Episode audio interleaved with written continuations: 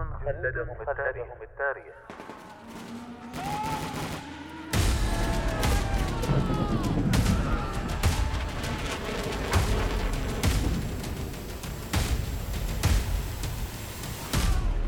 خلدهم التاريخ. كم يفخر التاريخ العسكري برجال كتبوا سيرهم في سجلاته بحروف من الجهد والتضحية والعطاء. فبقت أسماؤهم خالدة باقية مثالا لمعنى الجندية التي دبت خطواتها كل شبر من أرض الوطن.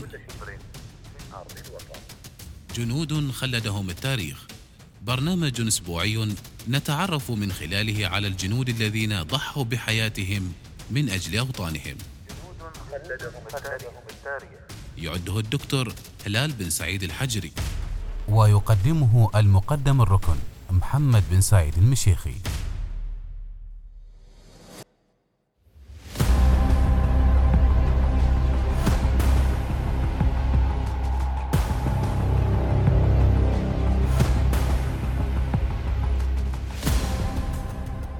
جنود خلدهم التاريخ.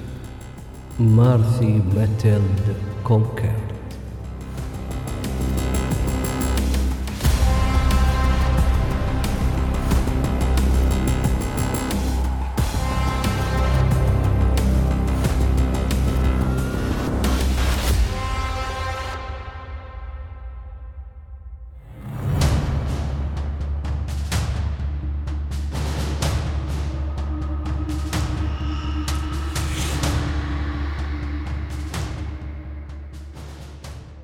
خلال الحرب العالمية الأولى حكمت الحكومة الألمانية على امرأة بالإعدام بتهمة التجسس عليها.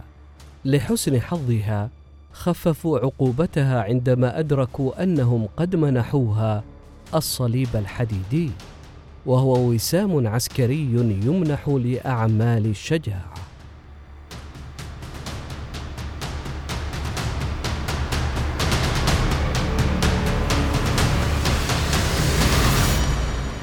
ولدت مارثي ماتيلد كونكرت في الثامن والعشرين من شهر أكتوبر من عام 1892 في قرية ويستروزبيك الخلابة الواقعة في مقاطعة فلاندرز الغربية البلجيكية. بحلول عام 1914 كانت كونكرت تدرس الطب في جامعة غنت المرموقة. في الثامن والعشرين من شهر يوليو اندلعت الحرب العالمية الأولى. غزت الإمبراطورية النمساوية المجرية صربيا.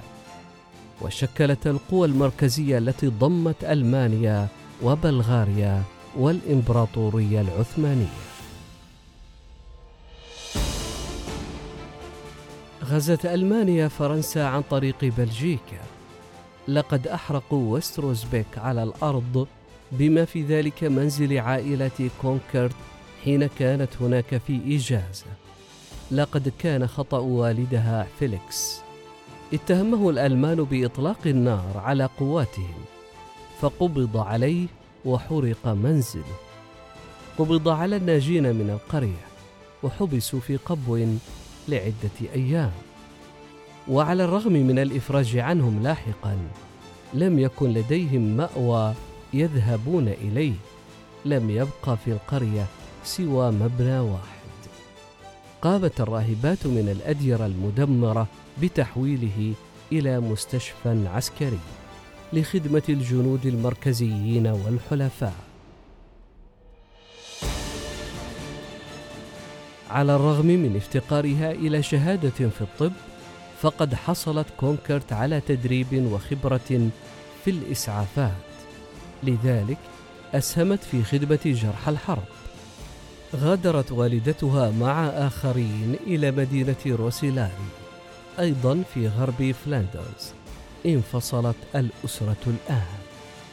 كان من دواعي سرور الألمان أن كانت كونكرت تتقن اللغة الإنجليزية والألمانية والفرنسية والفلمنكية.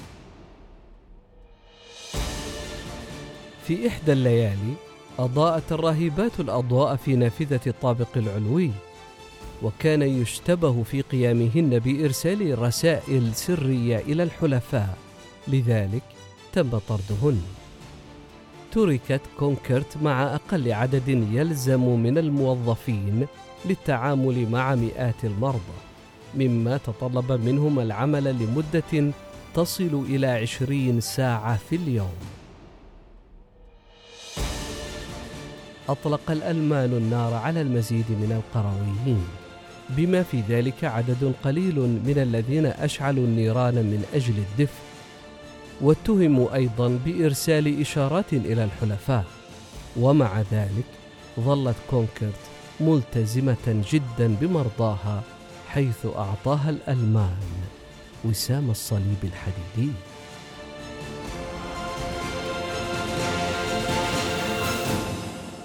في يناير من عام 1915 قصفت مدفعية الحلفاء ما تبقى من القرية.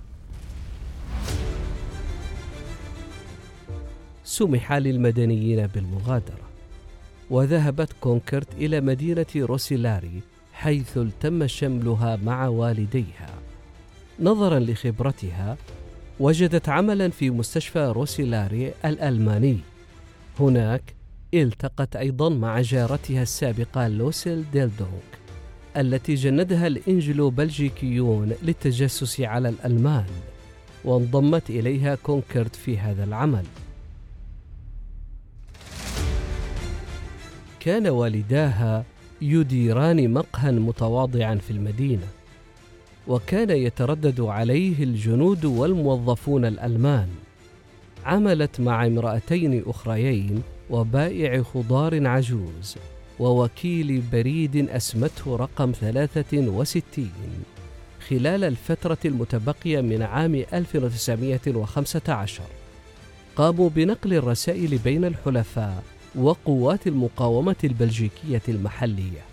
لقد تلقوا أحيانا مساعدة من الأمريكيين الذين كانوا محايدين. وقد ساعدت مؤنهم الغذائية السكان المدنيين على البقاء قيد الحياة.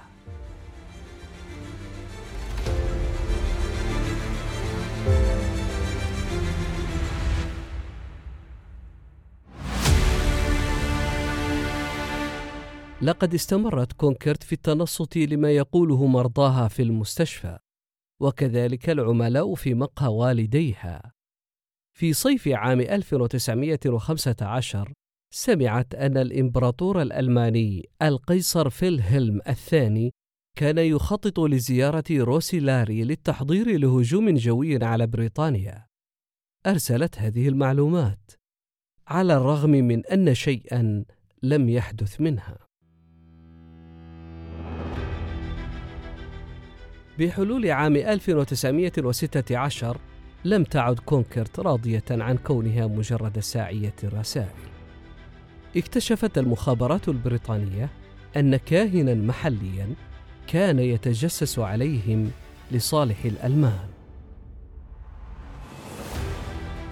مستخدما خط هاتف محلي لنقل رسائله فكلفت بتدميره. اتخذت الأحداث منعطفا غريبا عندما حاول الألمان إجبارها على التجسس لصالحهم كانت تعيش هي وعائلتها في منزل يستقبل لاجئين من الريف. وكان من بينهم مدني ألماني عرفته باسم أوتو فقط. نظرا لأن كونكرت كان لديها وسام الصليب الحديدي من ألمانيا وكانت موظفة موثوقا بها في المستشفى فقد اعتقد أوتو أنها كانت متعاطفة مع قضية القوة المركزية فطلب منها أن تكون أحد جواسيسه. أخبرت مسؤوليها الذين نصحوها بخداعه حتى لا يثير الشك.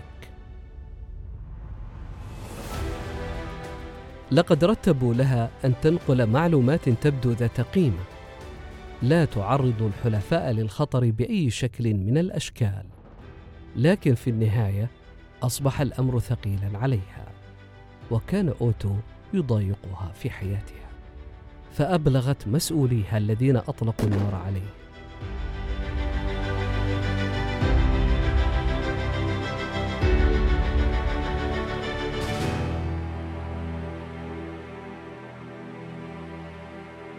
في خريف عام 1916 اكتشفت كونكرت اكتشافا مهما وهو نفق مجار مهجور يمر تحت مستودع الذخيرة الألماني. أمرت بتفجيره. فقامت هي ووكيل آخر يدعى ألفونس بوضع الديناميت في المكان المناسب تماما للقيام بذلك. لكن لسوء حظها أسقطت ساعتها أثناء العملية. وقد تم نقش الأحرف الأولى من اسمها عليها. لم يتم تفجير المستودع. وقد اكتشفت كونكرت.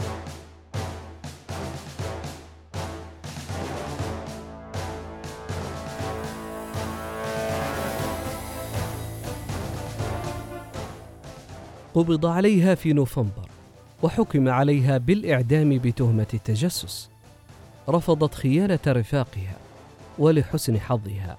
جاء وسام الصليب الحديدي لإنقاذها فنظرا لأنها خدمت الجنود والمدنيين الألمان حكموا عليها بالسجن مدى الحياة في سجن غنت. والأكثر حظا أن ألمانيا استسلمت في عام 1918 لذلك قضت في السجن مدة عامين فقط. وقد أشاد بها المارشال السير دوجلاس هيج لخدماتها وحصلت على العديد من الأوسمة والجوائز. تزوجت لاحقا من ضابط الجيش البريطاني جون ماكينا ونشرت في عام 1932 مذكراتها الأولى كنت جاسوسة تضمن هذا الكتاب مقدمة كتبها رئيس الوزراء آنذاك وينستون تشرشل. وهكذا أصبحت كونكرت من الجنود الذين خلدهم التاريخ.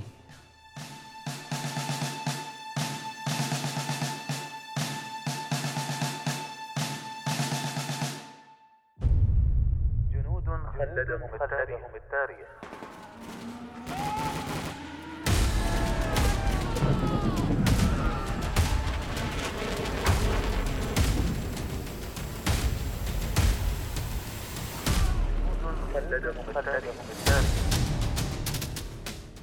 كم يفخر التاريخ العسكري برجال كتبوا سيرهم في سجلاته بحروف من الجهد والتضحية والعطاء فبقت أسماؤهم خالدة باقية مثالا لمعنى الجندية التي دبت خطواتها كل شبر من أرض الوطن.